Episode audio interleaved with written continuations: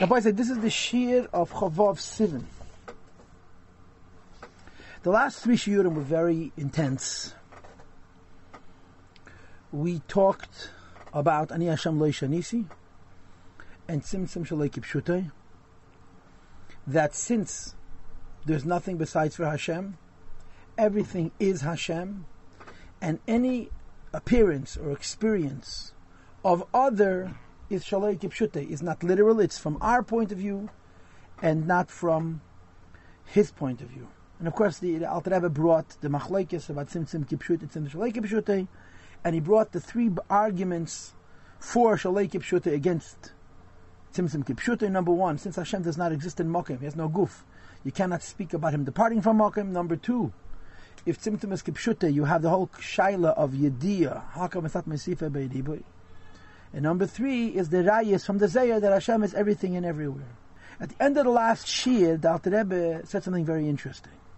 And that is that this idea that Tzimtzum Shalei Kipshute, that nothing has changed, because everything continues to be one with HaKadosh Baruch Hu, even though from our perspective it's separate. So at the end of the last Shir, the Alter Rebbe did something very, very interesting. In explaining Tzimtzum Shalei Kipshute, he mentioned both Sevav Kalaman and Mamala Kalaman. Sevav Kalaman, of course, means the idea that godliness is infinite and fills everything equally, so to us, that godliness is hidden, and therefore we're able to exist. To that godliness, we're just part and parcel of it, and we have no self-identity. But then the Alter Rebbe starts talking about Mamala Kalam, and making the argument that even when it comes to Mamala Kalam, um, there's Leishanisi. Which means to say that although the meaning of the word Mamala Kalam is that the light and life of HaKadosh Baruch Hu applies itself, descends and applies itself to each creation individually, it's a one-way application. As far as the creations are concerned, Mamala Kalaman is applied. Each creation gets, gets a distinct light and life. But as far as the Mamala Kalaman is concerned, the light is concerned, there's no shinui. And he gave the mashal of the neshama.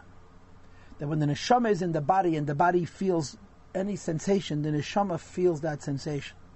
But when the Mamala Kalaman of a lakus manifests in each of the worlds, although it's manifesting in each world distinctly, in each creation distinctly, all of these distinctions are as far as the creations are concerned and not as far as the Malay Kalaman is concerned.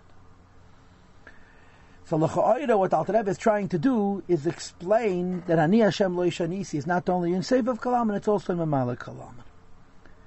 Now, there is a discussion in Hasidus which is called En Kaddish Kahavaya. The Zayah says there's a lot of levels of Kedusha, but nothing is special like Havaya is Kaddish. And the way it's explained is, Kaddish means removed. When something is removed and holy, it's not a very big deal. When something is manifest and applied and still removed, that is the big deal. And Kaddish Kavaya means that the Chayas Aliki comes down into the world in a way of Islapshus, and at the same time, it's not Islapshus and there's no Tfisa. And in the Maimorim of some of the Rabbeim, in the Maimorim of the Rebbe, they explain that in Kodesh Kahavai is not only in Atzilus, but it's also in the lower worlds. And L'cha'oira, this is what he was saying yesterday about Mamala Kalaman. That not only is there a Nia violation Nisi Mitzat Sevav Kalaman, there's any a Nia violation Nisi Mitzat Mamala Kalaman as well. Although we get Chayes in different ways, um, the differences are to us and not to the Chayes. For the rest of this Pedic, Alter Rebbe is going to give us an interpretation of Sevav Kalaman and Mamala Kalaman. Most of it is going to be on Mamala Kalaman. Only today's Shir, which is a short one, is going to be on Seviv Kalaman. The remaining three Shiurim after that are going to be discussing Mamala Kalaman. And the point is going to be how diverse and limited Mamala Kalaman is. And I really don't know for certain. But L'cha'oida, the reason for this halarichis is to bring out this dichotomy. That when you say, Ani a violation, see in Save of Kalaman, that's not such a very big deal because save of Kalaman is, if you will, one size fits all.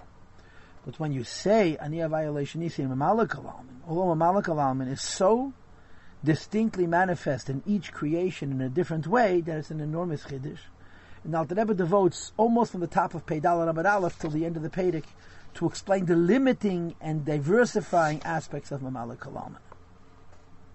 So it really is a little bit difficult to understand the rest of the Pedic. What's the Alter Rebbe's point and why he speaks at such great length. But I think this is the point, and I believe that's what it says in Shirim Sefer Atanya. He's trying to say that Aniyah violation is in Sefer Kalam and Mamala Kalaman, and in order to underscore how big a chiddush this is, he talks about the incredible diversity of Mamala Kalaman, and then of course you would have to infer in Alfal Pikain Leishanisi. But today is not about Mamala Kalaman, today is about Sevav Kalaman. It's the last line on page, Gimel and Beis, 166. Zeogam Kenin Sevav Kalaman. This idea that godliness gives us everything we have. And when you say that godliness is removed, it's not really removed. It's still present. We just don't feel it. And therefore, Aniyad Hashem Leishanisi, that although Hashem has created a world from His perspective and from the perspective of Sevel Kalam, there is no world. Says that this is in fact the very meaning of the word Sevel Kalam. Peter, for example, that a mashal by way of analogy to explain Sevel Kalam. And this mashal we have exactly, precisely the same at the end of Perek Mem Ches in the Sefer Shel Beinin.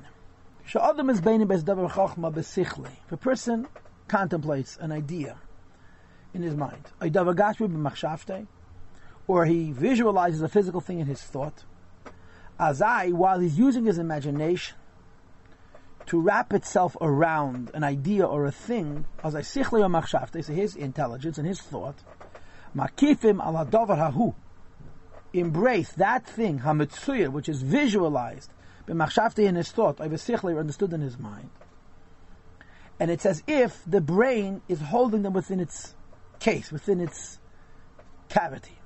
It says that Makif Mamish.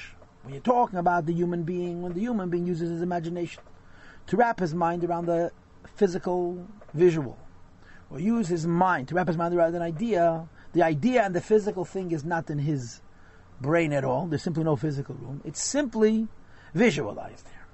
It's different. The Ksiv, they regard in Kadosh Baruch Hu, it's written, his thought is different than ours. What's the difference? His thought creates, and our thought does not. Machshav, David, Yas Hashem's thought and awareness, Sheyadei Kol and Evrahim, that he knows each creation. The fact that he thinks about them, and the fact that he knows them, is the very power that makes them exist. And they exist within that thought which is embracing them. Makefes kol nivra v'nivra b'pel mamish, it embraces each creation actually. Sharehihi, because the simple fact, or the very fact, that God Almighty is thinking about them is chayese v'hisavuse, its life and its being created me'ayin liyesh, from a non-existential state into an independently an existential state, but pel mamish, an actual fact. In other words, they have to be part of his thought because they exist. They get their entire reality from his thought. So this is save of kalam.